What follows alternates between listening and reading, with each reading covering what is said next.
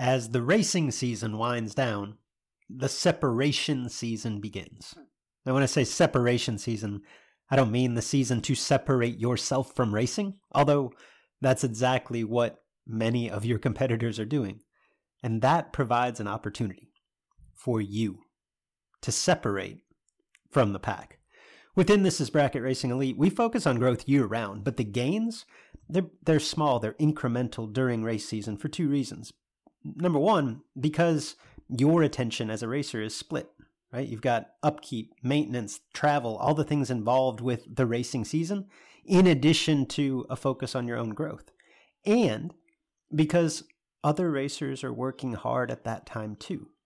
It's this time of year, this separation season, where putting in the work can really allow you a leg up on the competition.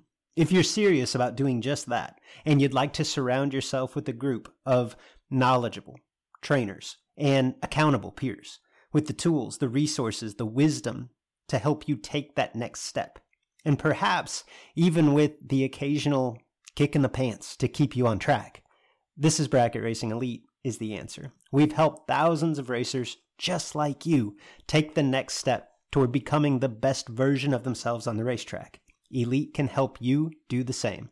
Enrollment is open as of Monday, November 27th, and it closes December 8th. Learn more at thisisbracketracing.com slash elite.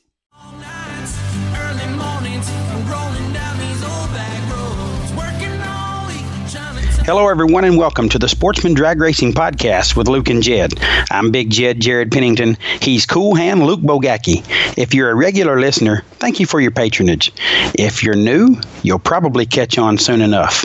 Our goal is to shed some light on the events, news, and issues in sportsman drag racing and the stars within it. PJ North.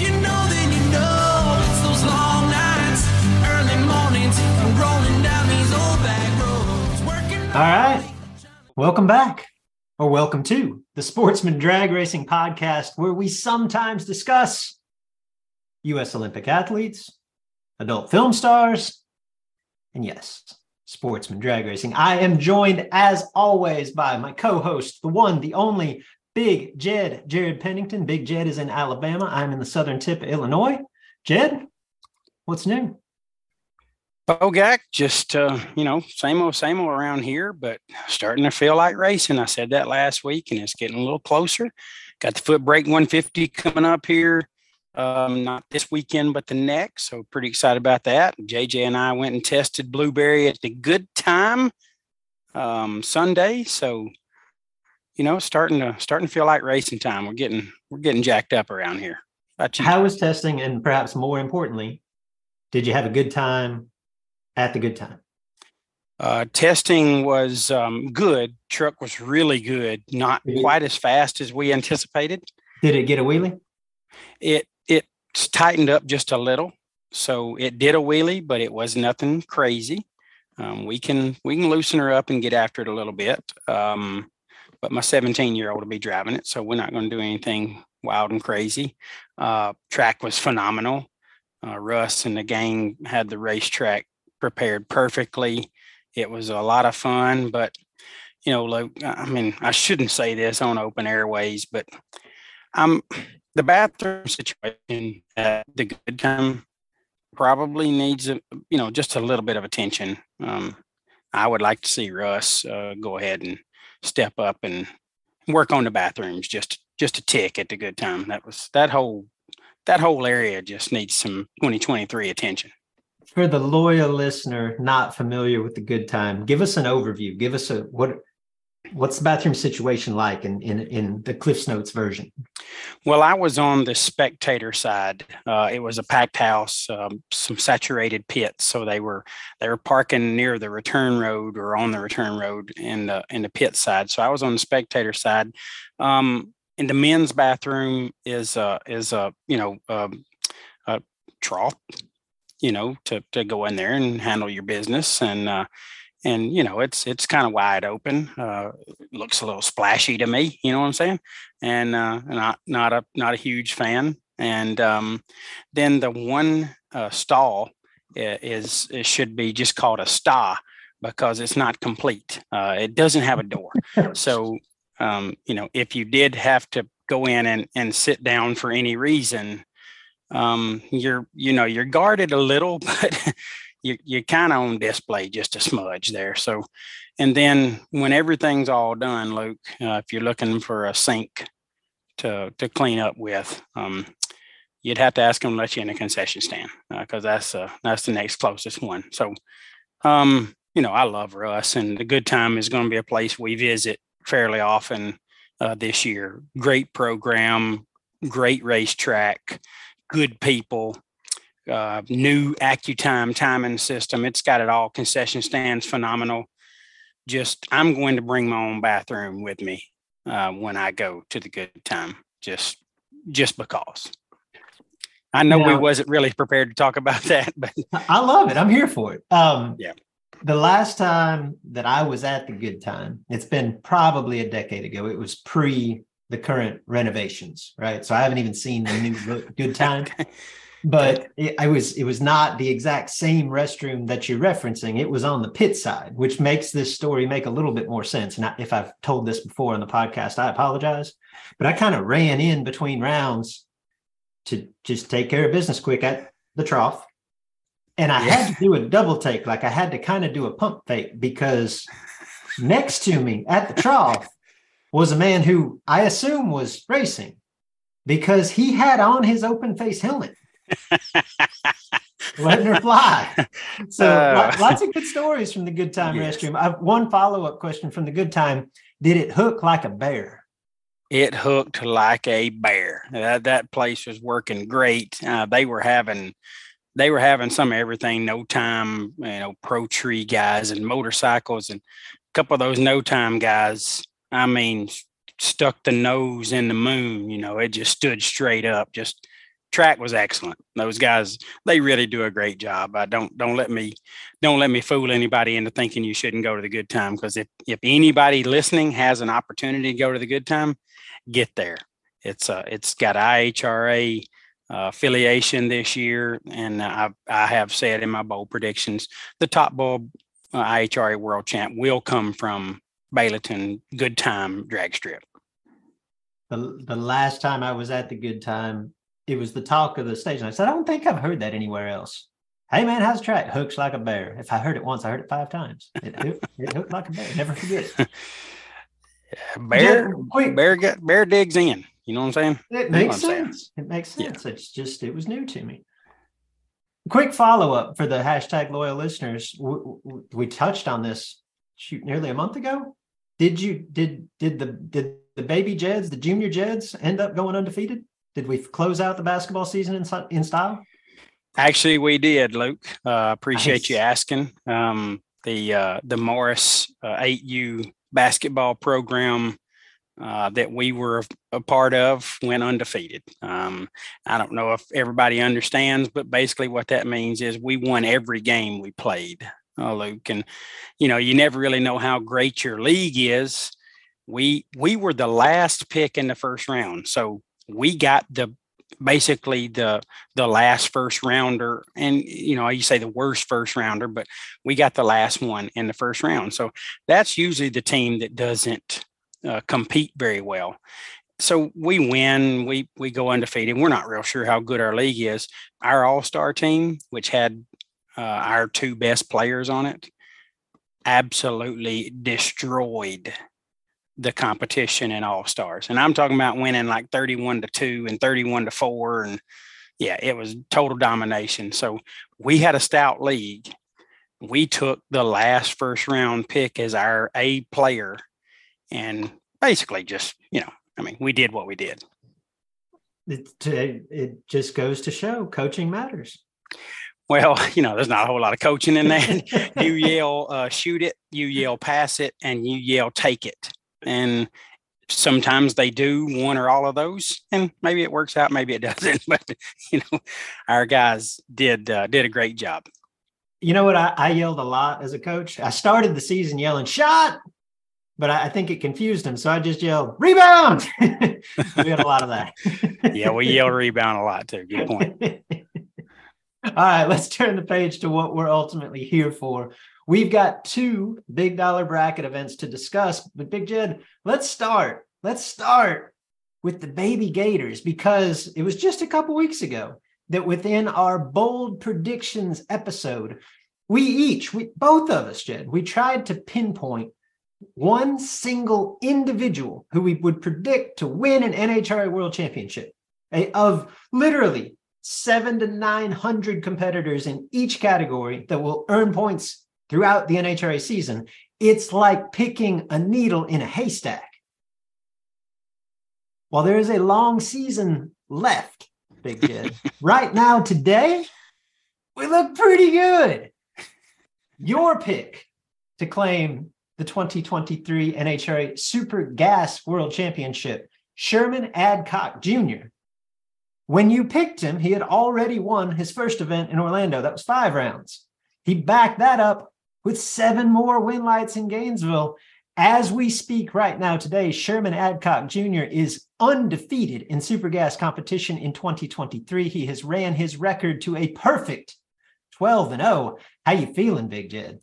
I feel really good, Luke. I mean, Sherm's my guy you know he's a he's a veteran he's talented guy got great equipment. And the last thing super gas wanted was for him to get off to a 12 and 0 start. Because you know sherm don't have a lot of bad days in super gas um, and he is uh, he's right where he wants to be uh, sitting atop the the field. So um, feel really good about you know sherm at least staying relevant basically all year. You know, I think he's going to definitely give himself an opportunity, which is, um, you know, that's half the battle when you're picking a winner in February. 100%. Sherman told me once is you just got to get to your six and eight. Sometimes you start good, sometimes you finish good, sometimes you do good in the middle. You just got to get to your six and eight. This time we're off to a hot start. Sherman last weekend, he defeated uh, top 10 finisher from last year, Joey Ship, in the final round. As we've discussed before, Sherman Adcock Jr. is vying to become the super gas category's first three time world champion. In fact, only Sherman, Sheldon Gecker, and myself have won two Super Gas World Championships. So he's in rare company there, looking to distance himself from that field. And assuming that that is the goal, Big Jed, you can't get off to a better start than 12 and 0. As Anthony Bertozzi once told me, in fact, he was, I believe Anthony was quoting his father, Big Jed. He said, My daddy told me, my daddy said, you can't win them all if you don't win the first one. Well, Sherman Adcock Jr. not only won the first one, he has won the first two. Um, not sure if that undefeated streak will stay alive for another weekend. Sherman is entered at the Gators, but if he goes three for three, I, I might we might be getting into Brad Burton territory there, Big Jed. Uh, Mr. Bertozzi was obviously a very, very smart man. And uh, not only did he get that right, you know, he set Anthony up pretty well for life, too. So, yeah, really smart man. Uh, probably one you'd want to listen to when he talks. But he might have been onto something. but definitely, uh, Sherm's, uh, you know, and off to a wonderful start. And, um, you know, probably better than he had even hoped. I don't think you you go into a, such a difficult category even hoping to go 12 and 0 you know you probably hope for a, a final and a, a, a semi and you know you lo and behold you make a couple of finals and then lo and behold you win both of them so sherman uh, making us look good right here with that pick and uh, and i'm excited for him. Hopefully that continues on. Luke uh, you you made a pretty solid pick yourself Sherman was your needle in a haystack. My needle in a haystack was one Tyler Bohannon, who, oh, by the way, also kicked off his season with a victory in Gainesville. Tyler won stock eliminator. Now, if you really study this closely, you will realize that Tyler actually did not kick off his season in Gainesville. He was at Orlando, but guess what, Big Jed? He lost early at Orlando. You'd think that would count against him. It would count against yeah, most. That's a Guess bad outing. What did he do, Luke? Tyler waved it. He waved it. He waved it. Waved. I said it would happen. What a great call. I said it happened five times this year. It happened at the first race, and it might have an impact on the your guy. I hope it does. I hope it does, Big Jed. Good call, Tyler. Way to wave that first one. Way to claim Gainesville. Good call. So I picked a guy that had already won a race and and was sitting in good shape and and basically racing around his home area uh, you picked a guy that waived his first race. I picked and, a guy that I thought lost first round at Orlando. Little did I know he was just practicing. Yeah, so he waived his first one, and you picked a guy that's, you know, this is not his wheelhouse. Although Tyler's ultra talented and can hit the bottom, top, middle, whatever, it's not his wheelhouse. You still picked him because of his talent and ability, and he goes out. And what did he do, Luke? He won the he damn race. The damn race. That is excellent. To be fair, I said that Tyler Bohannon would win his first world championship. I give I did give myself a couple outs. I didn't call a category. If I had to pick, I might have leaned towards Superstock because that's more his wheelhouse. But go TB, go TB. yeah. So, like I said, waived Orlando, won Gainesville. So technically, for all intents and purposes, we've discussed this before. Intents and purposes, not intensive purposes, right? Intents and purposes. I, I thought you corrected me on that. For all intents and purposes, Tebow batting a thousand here in 2023. He's also yeah. in the Gators this weekend. Some other notable results from Gainesville Big Jed, former two-time world champion Jeff Strickland got the top dragster win. He defeated Vance Houston, former world champion John Labbous Jr., runner up in Super Comp to Junior Houston. So the Houston family had a big outing in Gainesville. They've actually yeah, the Houston rolls. Yeah, those Houston's tough racers, uh, just you know, good people, down to earth, and out here enjoying themselves and racing well. Father and son doing it together. I mean, that that had to be a spectacular weekend for them. Really happy to see the Houston's get off to a good start as well, and you know, obviously John Labbous Jr., former world champion, you know, a guy that we're going to talk about a lot. We always do because he's always putting up great results. And then how about my man, Little Strick, Roll Tide from Red Bay, Alabama. Uh, the facility he was racing at is bigger than his hometown, and he takes the, the, the little small town hot rod and goes out there to, to Gainesville, goes down there to Gainesville and gets a gets top dragster win. So happy for Little Strick as well. He was he was a little more quiet the last year or two than he typically is. So off to a good start, and uh, I'm sure he's committed to to running plenty of races. So hopefully, Little Strick keeps his name up there in the mix all year long. Kentucky Superstock standout Nick Morris made the trip south, and he made it pay off with a Superstock victory, knocking off a who's who in the process. Big Jed. I don't know if you looked through the box score for Nick Morris. He defeated Todd France. He defeated um, is it Travis Donahue? Now, Donahue's won a bunch, right? Hugh Meeks, Irvin Johns, one of the Warners. They were both in late. I'm not sure if it was Brian or Byron. And then Ronnie Huntsberry in the final. So congrats to Nick Morris starting off the season with the Superstock victory. David Eaton continued his reign in Division Two competition eliminator. The Gators and the Baby Gators, always a big field in comp. Eaton rolled through that big field, got the win over Jim Greenhead look, you've got the box scores put up here for us, uh, or for for those of us here looking at the show notes. And um, it looked like the Warners was trying to do something pretty special. If they you were. look across there at Ronnie's box score as well, uh, an E5 victory over one of the B Warners, and an E6 victory for Nick Morris over the other B Warner. So the Warners, uh, all perennial powers in super stock competition, uh, trying to do something pretty darn special. It worked out where they were going to be on opposite sides of the ladder. And I'm sure right around E5, they were thinking, you know, this could be another dream outing for us. But obviously, Nick and Ronnie stopped them short. But Nick went through a gauntlet, you know, wasn't just unbelievable on the tree, but was solid, was real solid. And outside of one little miss there in E3 had a you know a small window to work from so he was keeping uh, some consistency and um, and got himself off to uh, you know ultimately the the kind of start that he wanted to do there in Gainesville. And I think it's fair to say, Jed, I mean, we're looking at a limited sample size to this point. I would imagine perhaps one of our loyal listeners will actually do a little bit more in depth study on this.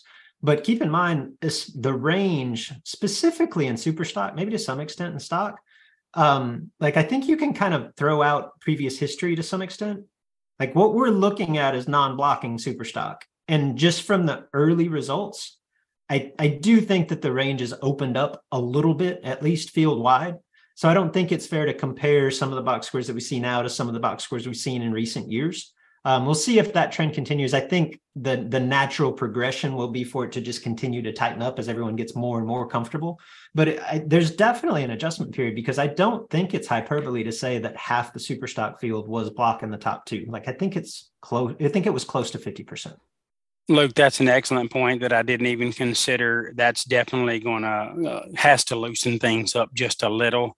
And when you look at this box score in terms of knowing that that he wasn't able to block, now it gets a lot more impressive. So uh, I, I slided Nick a little bit right there on those results, but you come in and save the day with uh, with good information. And uh, you know, as I look across over to to Ronnie's you know, it does indicate that not being able to block is a challenge, uh, and it, it does change the game somewhat. And I think you're going to see a lot of that this year. So, really good point right there. In fact, just looking through that box, of course, see potential bad beat of the weekend. Does it jump out to you? My man, my man Kent Hanley. I don't know what he laid down in the other lane, but he just happened to catch a 16 package in between like Oh yeah, oh, 100 plus packages. So tough break for Kent Hanley. Moving oh, on. Oh yeah, and and and Warner obviously turned it red. I mean, there's there's that no way. My assumption, yeah. Yeah.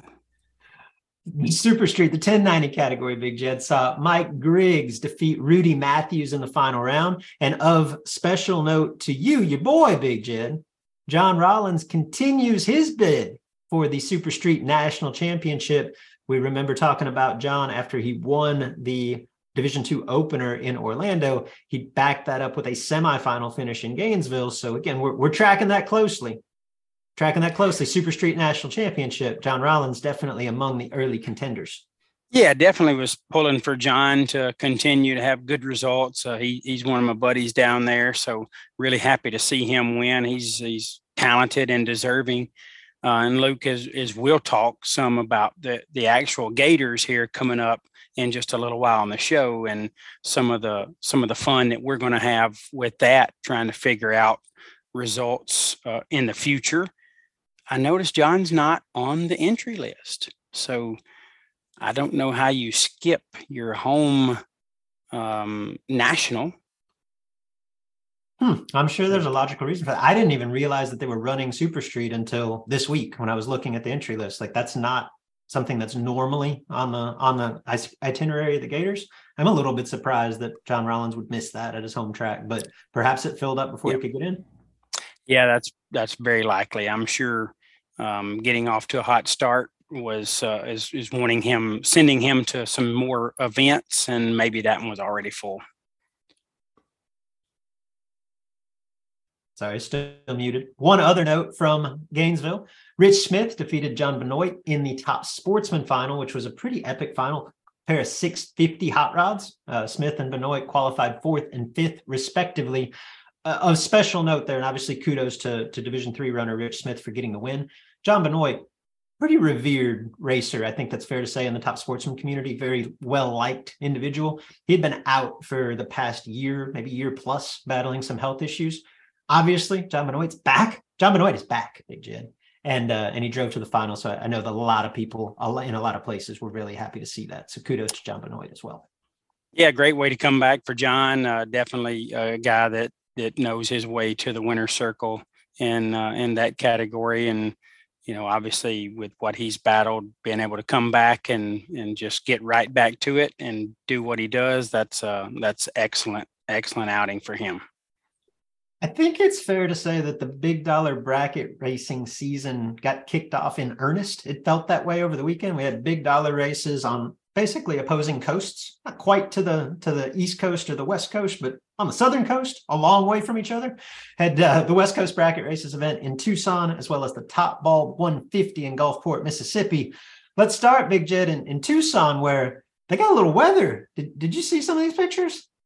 I did see that, Luke. Uh, unbelievable. You know, I I guess I've heard about that happening in Arizona, Flagstaff around there uh, when you get kind of mountainous, but I have not heard of that happening in Tucson. And obviously, by what we're going to talk about with Dustin Wirtz, uh, I, it couldn't have been expected. I mean, nobody could have seen that coming. You don't you don't do what he did if you see it coming. So five inches of snow on the ground. I think it was Thursday morning when they when they get up to get ready to to get things rolling. And wow, it was it was an unbelievable picture knowing that there's cars on the ground that's going to be racing and the weather was phenomenal.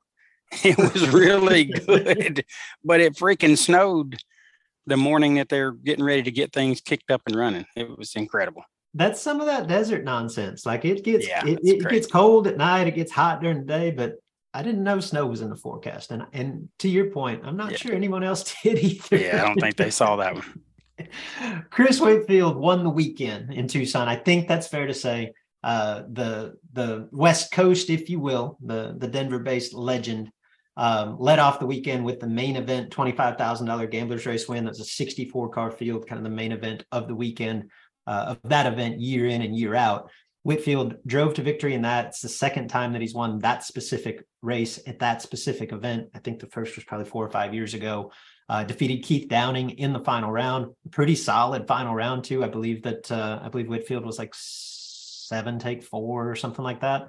Um, and and just you can add another uh, notch in the belt, if you will, like another marquee big dollar win for Chris Whitfield. These happen everywhere now, like but specifically out west.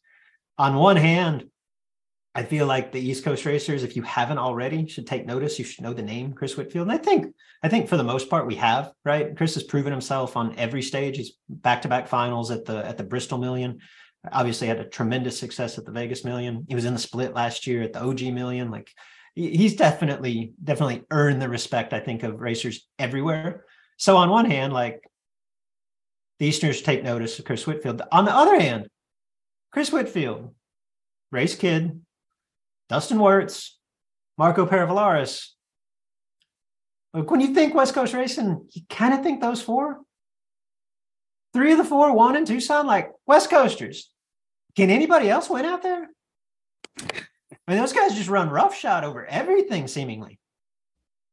Yeah, you know that's a, definitely a, a, group of racers that you see uh, winning a lot out there. But you know, in reality, um, I think there's plenty of guys that that show up and do well on their bigger stages, but this is the cream of the crop out there, and I don't think they have enough big money events where that that's a comfortable atmosphere for everybody that's participating and there's something to that i think when you're comfortable in that atmosphere I think it lends itself to better results. And these are big time racers that race all over the country. And that's got to help them a lot. If if the other racers out west got the opportunity to to compete on all the stages that that list competes on, you know, there would be a little more mix up in the finals uh, with with the different names out there. But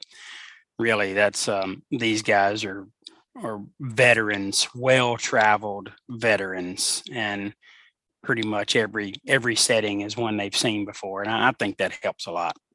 I found it in my notes. Chris Whitfield, nine take four in that final round, opposite Keith Downing. Downing, by the way, 002 on the tree, but I think uh, a couple over the dial in. And Whitfield put up an impressive box score, which is kind of to be expected, right? He's Chris Whitfield. Uh, he was never worse than 17 in the six rounds. That's awesome. Obviously, he won the event. But Chad, if you're just looking for like box scores and performances, did you see? Did you see this? Well, I saw it when you when you put it on the show, but I on the show notes, but I didn't I didn't see it happen in real time. No. I guess I was digging deep. I, I, I happened to thumb through one of the the press releases from West Coast bracket races. Obviously, Chris Whitfield defeated Keith Downing final round. Prior to that, the semis faced off in the dragster final opposite a name that we're all familiar with. Jeff Sarah. Jeff Sarah, Chris Whitfield. How about that for a marquee matchup to get through the dragster side, advance to the final round? And obviously, Chris Whitfield got the win. Um, I believe Jeff Sarah was two and under, and Chris was um, 15 total. Like, looked like he dropped a dead on, right? So Chris wins the round. Jeff Sarah's 002 in, in that semifinal round. That was fifth round of the event. Jeff Sarah averaged a double 04 reaction time for the five rounds. Averaged, Big Jed. You add them all up for five rounds of competition. Jeff Sarah was 22 on the tree, all five of them. I can be 22 on a tree. Hell, I can double that in one round. It took Jeff Serra five. Luke, that's uh, obviously um, you know outer space talent. That's that guy's just he's from a different planet. Um, incredible, incredible racer, and you know certainly if if he's going to continue to do things like that, we're going to talk about him a ton on the podcast. The most interesting thing to me out of that scenario with those two racers is my buddy Ryan Gleghorn uh, was out there announcing with Nate Hershey, um, two phenomenal announcers uh, that that Forsyth brought in for the event. So well done by Chris, and um, you you know you don't you you don't really miss anything with those two announcing. They're incredible, but we know RG's little rant towards the West Coast racers and how he is um, he is uh, has no confidence in them, and he's he's all East Coast all the time. Obviously, uh, Texas and East Coast all the time. So Jeff Serra is one of the the um, examples that he uses. You know, he'd come out there and he'd just beat up on you all the time. And Chris Whitfield is one of the guys that he directly attacks with his venom. Uh, so having those two paired up you know, Gleghorn, I'm sure, was there watching. And I haven't seen the Winter circle interview for Chris Whitfield, but I'm just wondering, and I love RG, so I don't mean this the wrong way, but I'm just wondering if he gave RG a little shut up juice uh, in the interview, the winner circle interview. And I know he's got a ton of respect for Serra and knows what he's capable of, but that had to feel extra, extra special to get by arguably the best in our sport and and then to go on and win the race with RG there announcing. Chris Whitfield had a really good day at the track. Yeah, it makes me want to see the interview now because I know I know Chris wouldn't just outright like these. Chris has a way. I, I know this because he's very vocal, very active within this is bracket racing elite has been for a long time.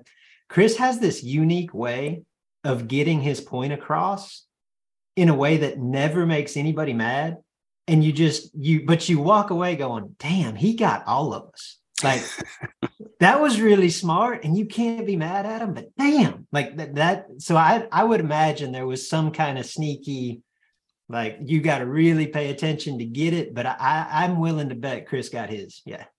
Yeah i'm sure he did. I, I do need to go back and look that up for sure um uh, and rightfully so you know you you you, you get attacked on a on a stage like RG has, a platform like RG has, and it's partially in fun, but it's partially that he thinks the West Coasters are not as good as the East Coasters, and uh, and you get it, you know, directly mentioned in that rant, and then you you get the ultimate revenge. I would imagine he had a, a jab or two, whether it you know it might have been a little nonchalant, but I yeah. imagine he got one in there in all fairness, with all due respect to not just West Coast racers, West but racers everywhere, if we're gonna set the bar at Jeff Serra, we all suck. Like that dude's amazing, right? yeah. I mean, obviously Whitfield got the better of him here. Like, I, if I stack those two up in a best of seven, it, it goes to seven. Like, I, I don't mean to slight Chris Whitfield at all, but it's been my contention for like three years that Jeff Serra is like if he's not the best I've ever seen, he's the best right now, right? So if that's the bar, like yeah. that's not really fair to any of us. Yeah, that's a really good point. I mentioned leading into this conversation, Chris Whitfield, I felt like won the weekend in Tucson. Just following up on that, he win that wins that opening 64 car, $25,000 shootout. The the race, I believe was supposed to be two tens and a 20, got condensed into two 20 granders. Whitfield, you know, if you just look on the cursory, he didn't make any noise the rest of the weekend. Wasn't in another final semi the first 20, lost at five cars in the second after winning the initial 25 grander. Chris Whitfield won the weekend. Yeah, he obviously uh, you know had a you know had enough good performances around that win to to make his weekend extra special and and certainly um, you know the the MVP of the event. But um, you know, I'm sure the competitor in him is still pissed, you know, because they the little shut up juice in the 25 grander, that would have been a big old cup of it had he got that second one too. So uh, I know Chris well enough and how competitive he is to know that he uh, he's not really focused on the win. He's he's wishing that he could get that that quarterfinal loss back or that semifinal, whichever one it was. Well, if it's any Semi, consolation yeah, in the in the the battle, whether perceived or real, between Chris Whitfield and Ryan Gleghorn, the money did stay on the West Coast. The, the left coasters represented themselves very well. Headlined by Big Jed. You, you teased this earlier.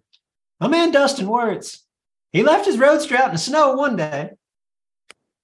120 grand was, in dragster the next. Luke, that was a that was an incredible picture. I mean, it's like, you know, you because you think, what kind of fool would leave their car out knowing that it's about to snow on it like crazy? But Dustin's not a fool. He didn't leave it out thinking it was going to snow on it.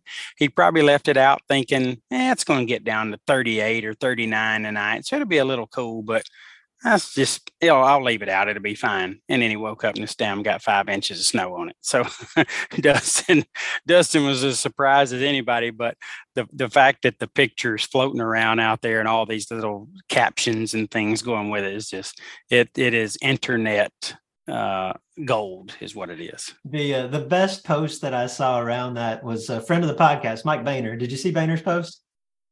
Yeah, yeah, I did see his first one I saw actually. So Boehner Steve Boner, yeah, yeah, your boy Boner, Boehner, and uh, and Rex Simmer, Simmermaker, host of the the Fast Bracket podcast and the man behind Winlight Bets. They're they're the two that I know most outspoken, just roadster haters, not fans of the buggy, right? Very outspoken, so Boehner's post was something to the effect of proof that even buggy owners hate their buggies. Luke, you got a buggy. What I mean, what would be, go through your mind if you woke up and went, "Holy crap!" Which you probably don't leave your buggy out, but if you did leave the buggy out and you woke up and had five inches of snow, and it's a buggy, so it ain't just on it; it's in it. I mean, what goes through your mind? Jed,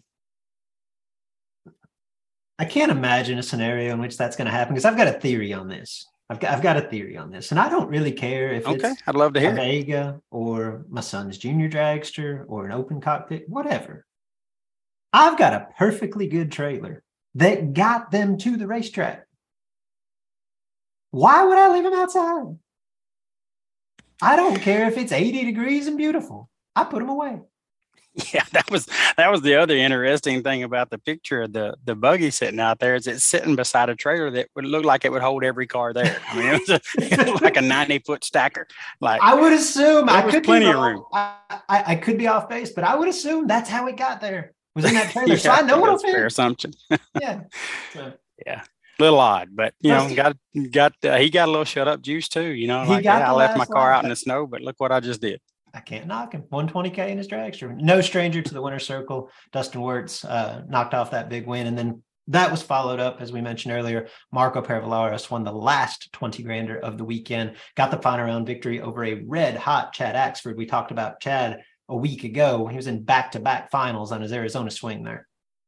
Yeah, really strong performance again from Chad uh, going out west and catching up with his old buddies and and obviously getting to compete as well. Uh, you know, a runner up in uh, in Super Comp and a runner up in the 20 grander. Pretty good, uh, pretty good outing for Chad. Um, uh, you know, I saw his Facebook post giving his dad a lot of credit, and and uh, I know uh, Brandon Chioli and everybody that helped him get a car together, kind of last minute to make that trip out there and do it, and it's obviously paid off big time. So really happy for him and happy for Marco. You know, if you know Marco Paravalaris and the Paravalaris family, you know how genuine and just awesome that family is. Uh, I saw Marco's Facebook post giving his sister uh, Layla all the credit for dialing the car and you know keeping him just free of any duties other than driving and allowing him to focus on what he was doing. And I texted Marco earlier today and just congratulated him. Such a humble, young man and a, a worthy and deserving uh, winner. So you can't help but be happy for Marco and the whole Peravalaris family. That's just a that's a wonderful group. You know, obviously, uh, he and Layla lost their mother, and and, and Dad lost his wife, and she was a wonderful person. Uh, lost her last year, I believe, maybe early last year, if I remember correctly. But um, they're persevering and still doing what the family does and loving it, and still getting great results. So, doesn't get much better than that. My apologies to the Sunday Pro winner. I did not catch that in my research. It may be available now, but I do know that Saturday Pro, which was the bottom bulb class in Tucson, $5,000 to win, was won by the same guy that won last year's Saturday $5,000 win pro race no stranger to big dollar racing or any type of winning on the West Coast at CW Hofer. He won Saturday's 5K Pro Final, again, second consecutive season, knocked off another West Coast legend, one Dennis Paz in that final round. Jed, let's take it to Gulfport, where one Spencer Massey, yeah, that's Spencer Massey, he opened the weekend by winning Friday night's $3,000 gambler's race. And then Spencer Massey, yeah, that's Spencer Massey, he closed the weekend by winning Sunday's $25,000 main event. It begs the question, Big Jed. Tell me a better top fuel bracket racer than Spencer Massey. Is he the best to do it? Ooh. Ooh. Tell me this, Big Jed. Has Shawn Langdon appeared in a million dollar race final round. I don't think he has, Luke. He has not. Tell me another racer that has won a top fuel national event and been in the final round of a million dollar race and just keeps winning big dollar bracket races. I'd like to trivia, Tanya. I tried to do the research. Maybe the loyal listeners will come in with this. I don't think it's been done. No, I'm gonna say if it's been done, I don't remember it for sure. Um, obviously, uh, there's not many opportunities for former or current top fuel racers to compete on the big dollar bracket stage or stages. So that's a limited number of even possibilities. And in that limited number, I can't remember it happening, Luke. So I'm gonna say has, has won an NHRA national event in Top Fuel, never been in the million dollar race final. Dave Connolly ran Top Fuel. I don't think he ever won in Top Fuel. I don't think he's been in a million dollar race final. Clay Millican had been in the final of a million. I, I was trying to go through this. I was trying to think through millions. Jeff O'Neill runnered up a million in Atlanta the year it was in Atlanta to Ed Richardson. And something tells me like Jeff O'Neill licensed in a top fuel car. Maybe I'm making that up. That's as close as I can get. I mean, Adam Russell won the won the million a couple weeks ago in a top fuel car, but outside of that, like I, I got nothing. won it in a top fuel car. I love it, and that's that's it's pretty darn accurate. So really good stuff there. I was wondering why the heck Adam Russell's name was on the list. That was so good, Luke. You you surprised me, and you got my giggle box turned on right there. That was good stuff. But uh, yeah, I think you're spot on. I think Spencer could with all due respect to the to the list that you have uh, put out there for our listeners spencer could very well be the best top fuel former top fuel current top fuel bracket racer in the history of the sport. The guy's really good. Shawn if you're listening that's motivation for the year. You can pay me my 10% later. yeah. Spencer Luckily, Massey Shawn don't have time to listen, so we're good. Good point. We're safe. Spencer Massey defeated Shalon Broussard in the Friday warm-up final round. He came back, defeated Lane Como in the Sunday $25,000 race final. Saturday, in between, Saturday's $25,000 main event was won by one Chase Gatwood. Big Jed Chase Gatwood is a is a name that uh, the the that region is familiar with. He and his brother have, have won multiple races in that area. Certainly, no one to be messed with. But this car, like I don't know if this is something that he's been racing for a while. Like I just pulled up the winner circle picture. It's a third gen Camaro. You can pull this up. You can go to the King of the Coast Facebook page. Chase Gatwood's machine is a third generation Camaro that I'll be honest, Jed, like with all due respect, it looks more like a a dirt modified than a car that should win $25,000 at the drag strip. I mean, it's got mismatched fenders. It looks like the tires don't really fit in the tubs. They just kind of stay. It looks like a dirt modified car. Am I, am I exaggerating? well, well, uh, you know, it, it, it's maybe somewhere in the middle of a dirt modified and a drag car, but it's definitely um, it doesn't look like Chase uh, spends a, a, a, tremendous amount of time polishing on the car. So uh, I get what you're saying. You know, it's all business. Car keeps its work clothes on. You know, that's uh, that's how I would phrase it. But I, you know, the Gatwoods from living in this area. Uh, I know the Gatwoods; those those boys were really, really good, and they inside all of that mismatched paint and and dust. There are really good parts and a lot of effort on their racing program, and it shows. You know, uh, if you watch the car, it was repeating like crazy, leaves with the wheels in the air. And well, that's what I was getting at. I mean, it had yeah. to. This was an event that was littered with talented drivers and top notch equipment. Like, I actually, I think it's part of the story and, and part of what draws us all to our sport that a car that looks like that can go and be competitive against, you know, $100,000 machines.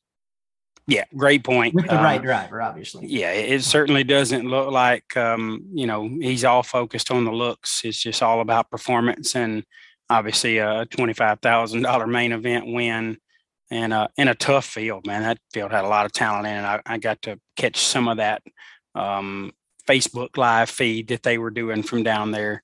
There were some great racers for sure. I don't know if it's Paige or Mark helping us out here on the uh, on the show doc. But there's a part of the part of what I'm getting at with the dirt modified thing, it was a bad picture. Okay. Because I just I got a good picture here in the show notes of this thing doing a head high wheelie and it looks like a race car, like a drag car. From the other side, from the picture, I yeah, this looks way more representative. Well, Luke, with all due respect, that was a, if you look at it, that was a Turkey Beach Bash picture from November of 2021. And oh. it is now uh, March of 2023. So whatever caused the fire or the, the crash it was in, you know, that was between then and now, obviously. Fair. Rode hard and put up wet since this picture I'm looking at. Yeah. Now. But look, you know, uh, no matter what, uh, Gatwood boys, you you strap them in anything you got, and those guys are, are taking it to the winner circle. They are a bad, bad bunch kudos to Chase Gatwood, regional standout, obviously, for getting that big win. He did defeat, this was worth noting too, he defeated Scotty Privet in an all door car final. Privet made the way down from Middle Tennessee. Uh, I believe he's over toward the Jackson, Memphis area. Uh, but Privet was actually double entered in the semis, took semifinal and runner up in that $25,000 opener. So congrats to both of those guys. Yeah. You got anything look, else from Gulfport? Look real quick from that event. I don't know if it was a ladder or if it was just uh, pair who you who you pair. But it, it sounded to me like Privet made the choice to run himself at four to advance one to the final and then come up short in the final to Gatwood. So um, I watched some of Britt Cummings live feed there from the from the lanes, and it it I think he said Privet's chosen to run himself. So uh, interesting strategy, um, making sure you get to the final, and obviously that that worked out well, I'm sure financially for him. But you know, in that spot, in a 25 grander, do you do you feel like you would have made sure you were the first one to the lanes and then let's go? I'll say this. Scotty Privet, far more disciplined than I am. Because I get to that point, Big Jed, and I'm not saying it's the right way to approach it, but at that point, I've won what I've gone like I've gone in a trap 14 times without not seeing my win light come on. You cannot convince me anybody's going to whip me. I don't want to run myself in, in the semis because I don't want to win. I want to run myself in the final, and ain't nobody going to stop me at that point. That would be my mindset, and you couldn't talk me out of it. So I may go bam, bam, lose both semis and go home with a thousand bucks, and Scotty Privet probably went home with 15. But there ain't no way I'm trying to run myself. Yeah, yeah, I think uh, I think I would be dumb enough to try to to do it the way you said that you would do it, and uh, I probably would have lost both of them in the semi. So good for Privet making a good decision, getting himself to the final. Yeah, hundred percent. All right, Jed. So we open the show talking about these predictive powers that we seem to have somehow amassed between us over the course of the last couple of months. I mean, we're just picking world champions, just right out of the woodwork, right here. Bam. Right? Tyler Bohannon, Sherman Adcock. Go. Let's put it to the test and just prove either how how how much of a mystic we really are or just how much of this was a complete shot in the dark. We're not going to do this at every race, frankly, because it loses its fun at some point and and I'm not sure that it's good audio. But it is the first NHRA national event of the season. It's the first time that we've ever opened the season with the Gator Nationals. And I don't know about you, Jed. I don't know about our listeners, but I'm fired up. It's the freaking Gators. We're going to get it started. I think we should go through the field in each of the sportsman categories and see how good we are. Let's pick one winner, 50 plus entries in every category. Who's going to win? Okay, so obviously uh, we, we've got it listed here on the show notes. Do you want to you want to just go category to category back and forth, or how do you want to do this? Yeah, like, can are we going to make it to where we can we we is it like a draft where we we're we're not picking over each other? Um, yeah. Like if you pick somebody to win Superstock, I can't pick the same guy. Is that is that the rule? Well, well, I, I you know, in in all transparency, I saw your I saw your notes, so uh, you had a couple of choices that I thought were were spot on, but I, I went a different direction just so just so we didn't have the same guys. Okay. Okay. Um, yeah, I'll let you have the first pick. We'll go. We'll start. We'll, we'll work. Start at comp and work our way down, just the way that the entry list shows. Yeah, sounds good. So in comp, uh, you know, I don't, I don't even know a lot of comp racers, so I tend to lean to the people I know. But I know his hot rod is stupid fast. We've discussed that. I know that he got a bad beat in the water box at his only event that he raced at this year. And I know that he is capable of matching everyone's performance on the tree and even beating it. So therefore, I have picked Bad Brad Plourd in the buggy to win Comp Eliminator. He should get an honorary pick every time he enters comp simply for having the balls to strap in that thing. My 629 at 216. Yeah, and I, I, said, Did you really go 629 that freaking thing? He said, Yeah, but I've been 619. I mean, gone. That's crazy. You're going to have to expand a little bit. How, how, did we get a bad beat in the water box? What happened at Belle Rose? It wouldn't crank or something stupid. Oh. You know, simple parts failure. Uh, had the guy had the guy tenth um, on qualifying. I know. tell you what, Big Jed, you set me down in that thing, that's what I'd tell you too. That's some bitch would crank. won't, won't crank. Your ignition switch is not on, Luke. Uh, yeah. Oh well, uh, something's wrong. Don't feel comfortable. Who you got for comp? Brad Floyd, always a good pick. I'm going to go David Billingsley. Billingsley uh, flirted with the national championship a couple of years ago. Was making a run at it last season before it got derailed uh, had an incident. I think oil filter spun off or something, caused a pretty nasty wreck at Norwalk. He's back, and that's a combination, Jed, that is um, not that unique in competition eliminator. In that this time of year it flies. In the summertime, David Billingsley, little peanut motor, it struggles a little bit when it gets hot. Right now, Billingsley, nobody you want to mess with. I saw he was deep at the division race. He's fast. Uh, I'll take David Billingsley to win comp. Super stock. I could go a couple of different directions here, but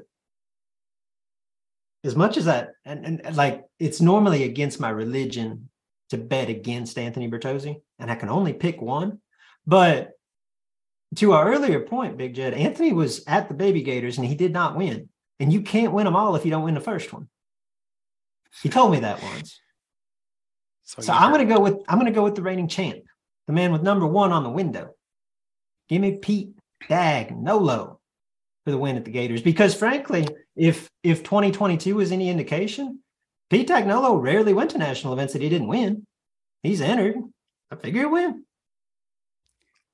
Uh, yeah, super, super solid choice there. Um, I don't think that's uh, I don't think that's going out on a limb per se, nor should you have gone out on a limb? Pete D's in the field. Picking Pete D is a pretty good choice and option, and I'm sure that uh, that he'll make some noise down there. Um, you know, I'm going with a guy that has come back out hot. You know, he he went into crew chief mode for I don't know, I don't know how long it's been since he raced competitively on the tour, but he's back and he's already off to a really good start in the category.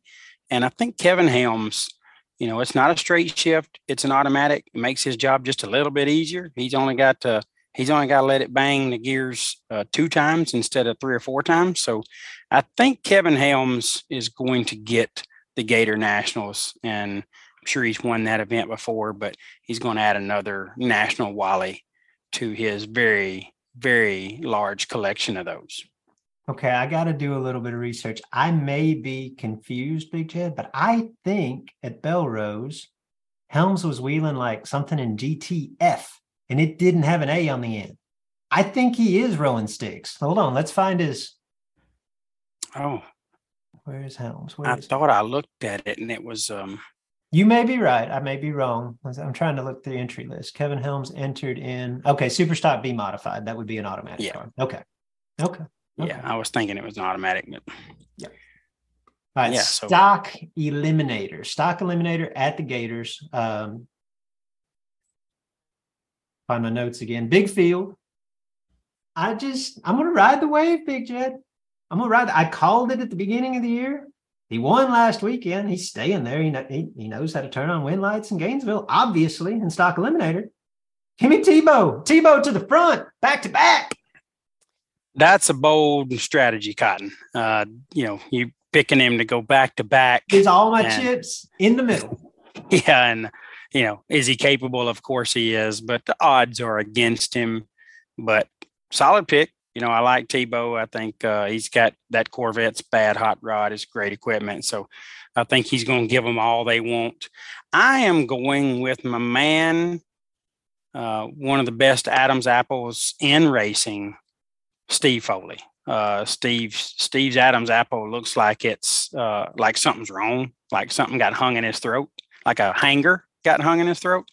So um, I think that just puts a little chip on his shoulder, and he's he's going to be a little pissed off. He's going to take that copo and uh, and get it done in stock. I do have a backup because there's an Alabama racer racing in stock, so I would uh, be remiss to to not mention my man Little Strick, Jeff Strickland, and his Copo Camaro as a backup to Steve Foley winning stock eliminator to Gators. We've got a stock eliminator field that includes Dan Dan Fletcher, Jeff Strickland, Jeff Adkinson, my Kevin Helms. My man is making his pick based on an Adam's apple. Fantastic. Yeah, yeah, yeah. It's intimidating. You know, you know he's going to be out of the car, and they're going to see it. And you know, Foley weighs like thirty nine pounds, and his Adam's apple looks like he's got a coat hanger stuck in his throat. you know, pointed forward, of course. Give me a super comp winner at the at the Gator Nationals. Well, again, there's Alabama racers in Super Comp.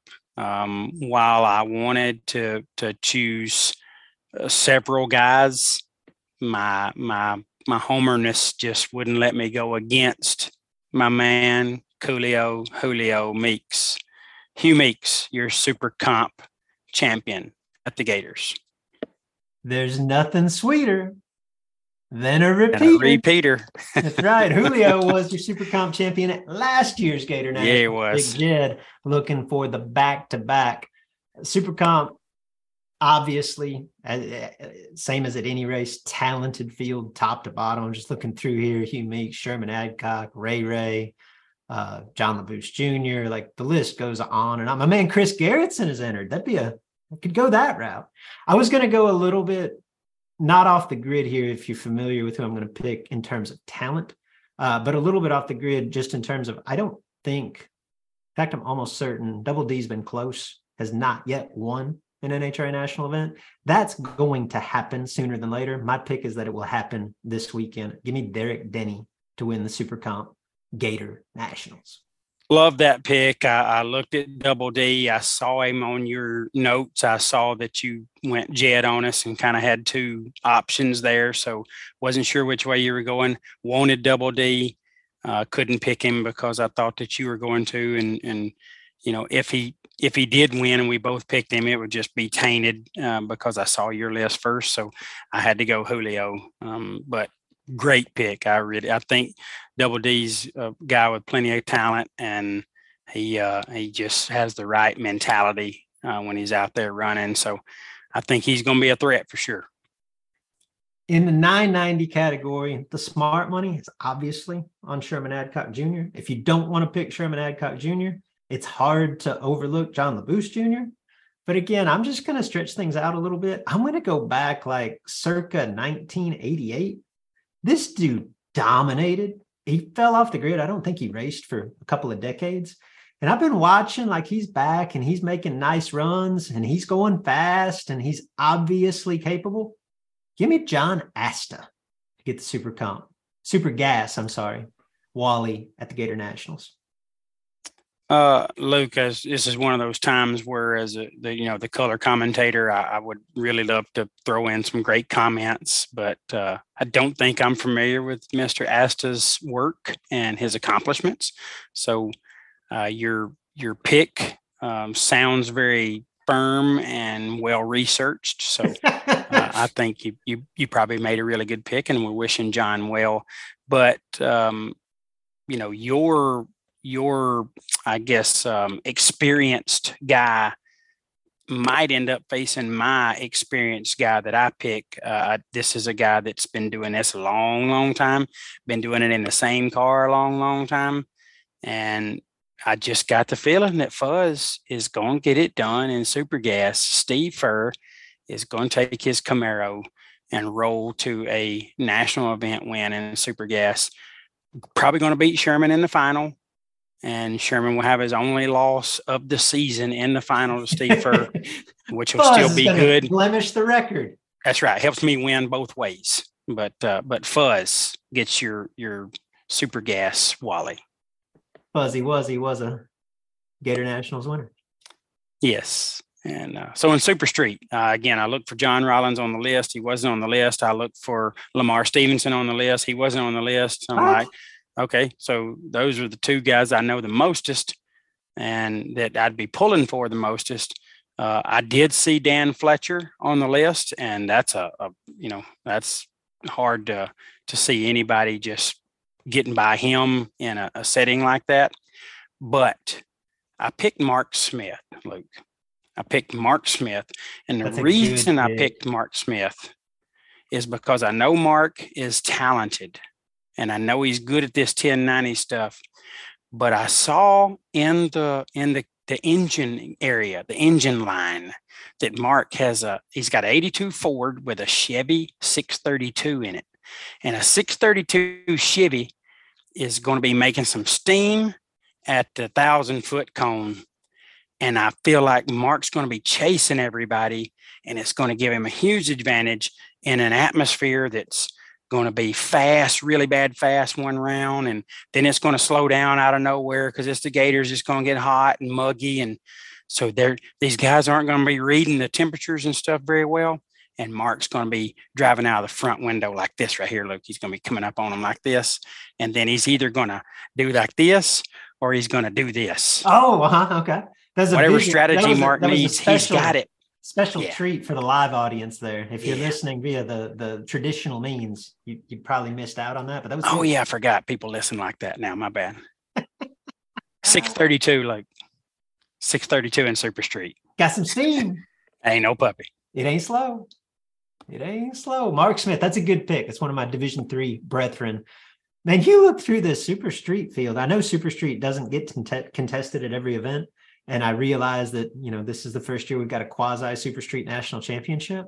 My God, Jed, whoever wins Super Street at the Gator Nationals will have earned it, right? We've got, you mentioned Mark Smith, Tony Jones, Jimmy Raper, Bad Brad Plourd. We just talked about him, Chip Johnson, Christy Pascal, um, Keith Mayers, reigning Super Street World Champion, is in the field. Donald Webb, that's a former IHRA World Champion. Kobe Fuller's won a bunch on the big dollar bracket scene. Eddie Polly's in there. Joey Ship, Rudy Matthews, Super Street legend. Alex Miller, former U.S. Nationals. Like they they they put Super Street and they come from everywhere, right? Oh, I get to run 1090 national event, right? Yeah. But there's no one else in the field that's won 100 plus of them, Jed. Give me Dan Fletcher in the Dragon Wagon. I don't believe the wagon's ever been entered in Super Street. That means it's undefeated in Super Street competition, being driven by the winningest sportsman drag racer in history. If that's not an unbeatable combination, I don't know what is. Give me Dan, the man, Fletcher. Very good choice. And, and he is mean in that wagon. He can drive from way in front of you. He can drive from beside you, behind you. Dan sees dead people. Okay. And this guy has tremendous ability to read the situation on the racetrack and adjust to it accordingly. He's not scared to hold seven, eight hundredths in super street competition, maybe a tenth at times. Uh, just ultra talented and a guy that's that's uh, definitely going to be a threat. It's going to be fun to watch him. You know, I'm obviously the the tree is uh, is set up a little different for super street competition, so you know, I'm assuming his wagon's going to be just fine and it'll get off the starting line in time to to cut a good react, Luke, and uh, give him an opportunity to to get a super street Wally out of his. I wish that I had done trivia time out of his Wallies, all of his Wallies, not just in nationals, but all of the Wallies that Dan Fletcher has. How many have come in super street? I wish that I had done trivia time. Just one. You already knew that? No, I'm yeah, I think that's right. I believe he's got one. Oh, well, I should have texted Dan today and asked that. I need to get better at doing trivia time. So I'm going to do better. I'm going to catch you off guard when one of these shows really soon. I'm going to bust you. I think you're right. I think Dan will have that thing set up to have a good react as long as, assuming that it hooks like a bear.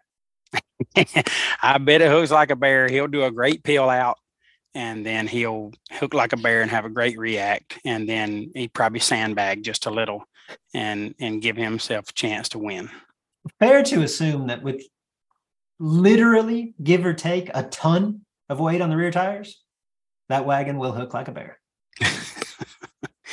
oh my goodness luke i just realized i made the same pick as you in top sportsman what am i, I doing I saw that. Do you want that? You can you can claim that. I'll go somewhere else. I'll do something on the fly.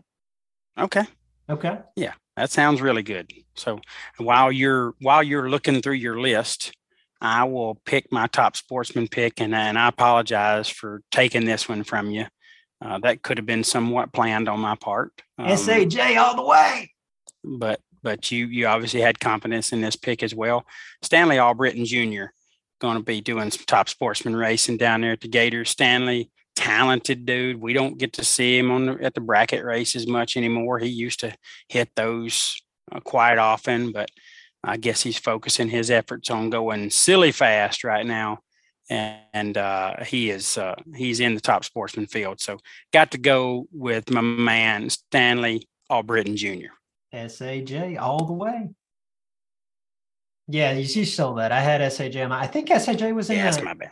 I think he was in the semis at the uh, division last weekend. So obviously getting some seat time, rolling down through there. It's, uh, I mean, it's to to get into top sportsman anyway is not fair to say it's a bracket car, but it's a bracket type top sportsman car. I think he was down in the 730s or something like that at, yeah. uh, at uh, the division race. But yeah, if you're gonna if you're gonna take Saj from me, there's only one place I can go, Big Jed. It's where I was tempted to go in the first place. I am a little bit disappointed. My man Lester Johnson did advance deep into the divisional. I, I want to say he lost in the semis, quarters at least. Um, but he was down like 630.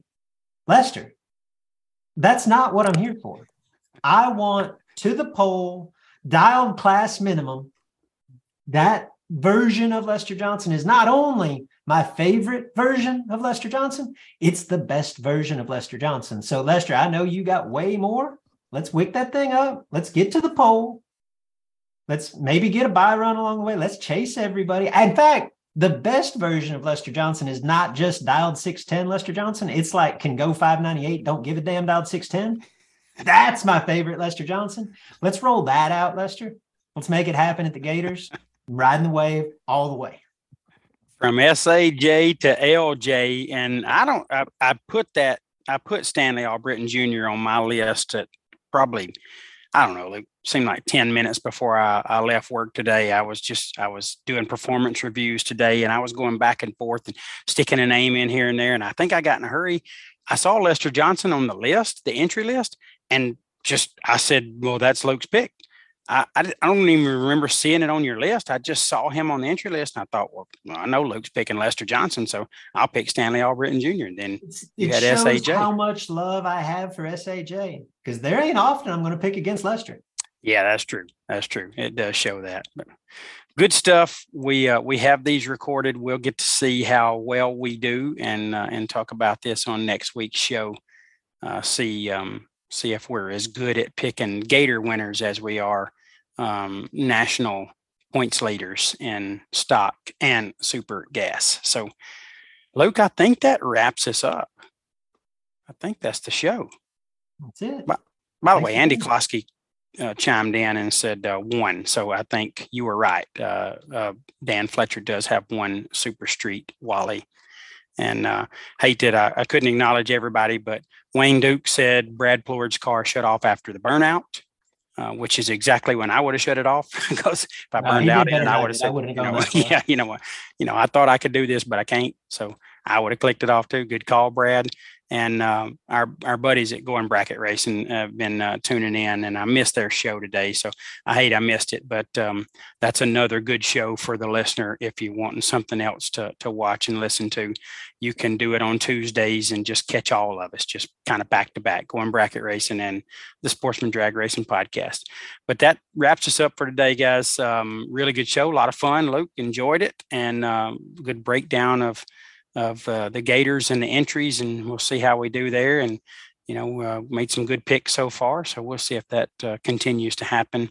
And um, folks, if you have anything that you'd like to discuss uh, that we talked about, or things that we didn't talk about that you thought we should have, you can go right there to the Sportsman Drag Racing Podcast Facebook page, and you can put it on the the show topic where we release the show, or or show you uh, this live version of it where you can chat or you can send that to us in a private message if you're not comfortable showing your information to the world. And producer Mark will snag that right out of thin air and let Luke and I know what uh, what you had to say and what we need to do better. Luke, I've seen you um, uh, taking a few notes, so I feel like there's some shouts coming, and I'm really excited about it. What you got?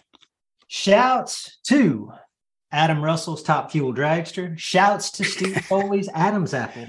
Shouts to Bayleton Good Time Drag Strip. It yeah. does hook like a bear.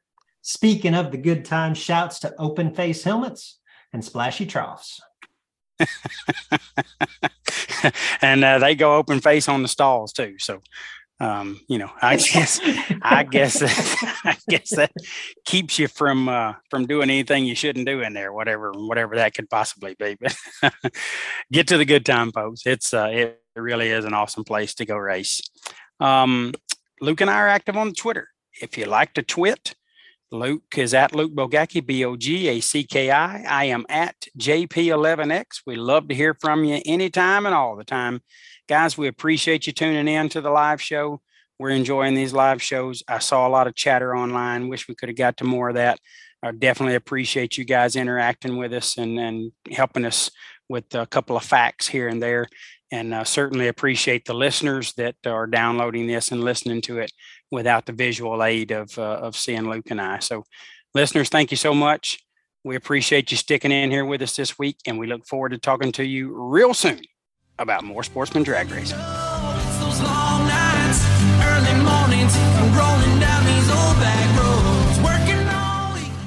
Enrollment in This is Bracket Racing Elite is now open. You've heard me discuss, or at least reference, This is Bracket Racing Elite.